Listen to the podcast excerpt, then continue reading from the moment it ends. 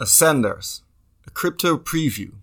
One of the sectors I believe will have the greatest growth due to blockchain implementation in the coming years is the gaming space. Being able to play games while also earning some crypto should revolutionize the industry.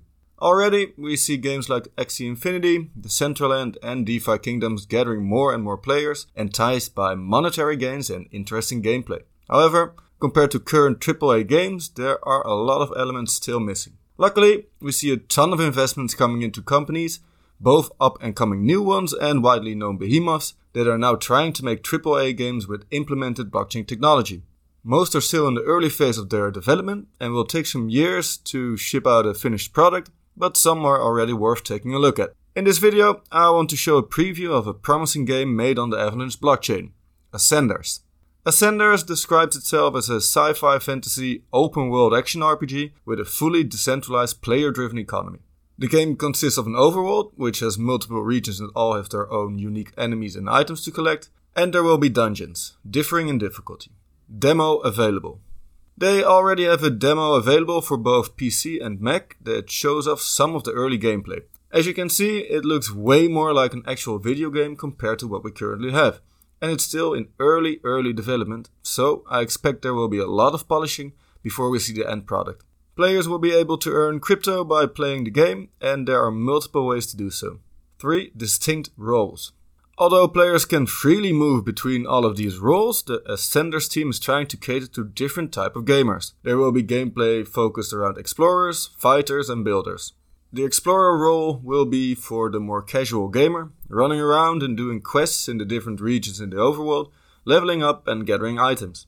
Fighters can show off their skills in the dungeons to find rare drops, contest in PvP battles, and get high scores on the leaderboards. While builders will be able to gather land, construct buildings, buy and sell items, and be a big aspect of the economical framework of the game.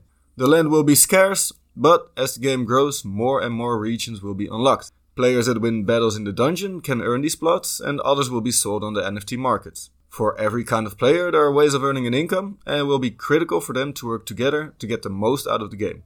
Dual token system. Similar to Axie Infinity and Star Atlas, Ascenders will use a dual token system. Glow Gems will be the utility token, used to buy and sell everything in game, and will be uncapped. And the Ascenders Governance Council token will give players a chance to cast a vote on the game's direction and will have staking rewards and will be kept. The team. The project is being built by Legendary Foundry Games, or LFG in short.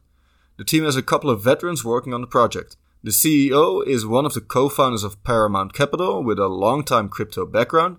The head of global development has worked for 35 years in the gaming industry with director positions at both Ubisoft and EA. And the design director has 20 years of experience making games, being one of the four designers on the GTA 3 and the lead designer on GTA San Andreas, one of my personal all time favorites.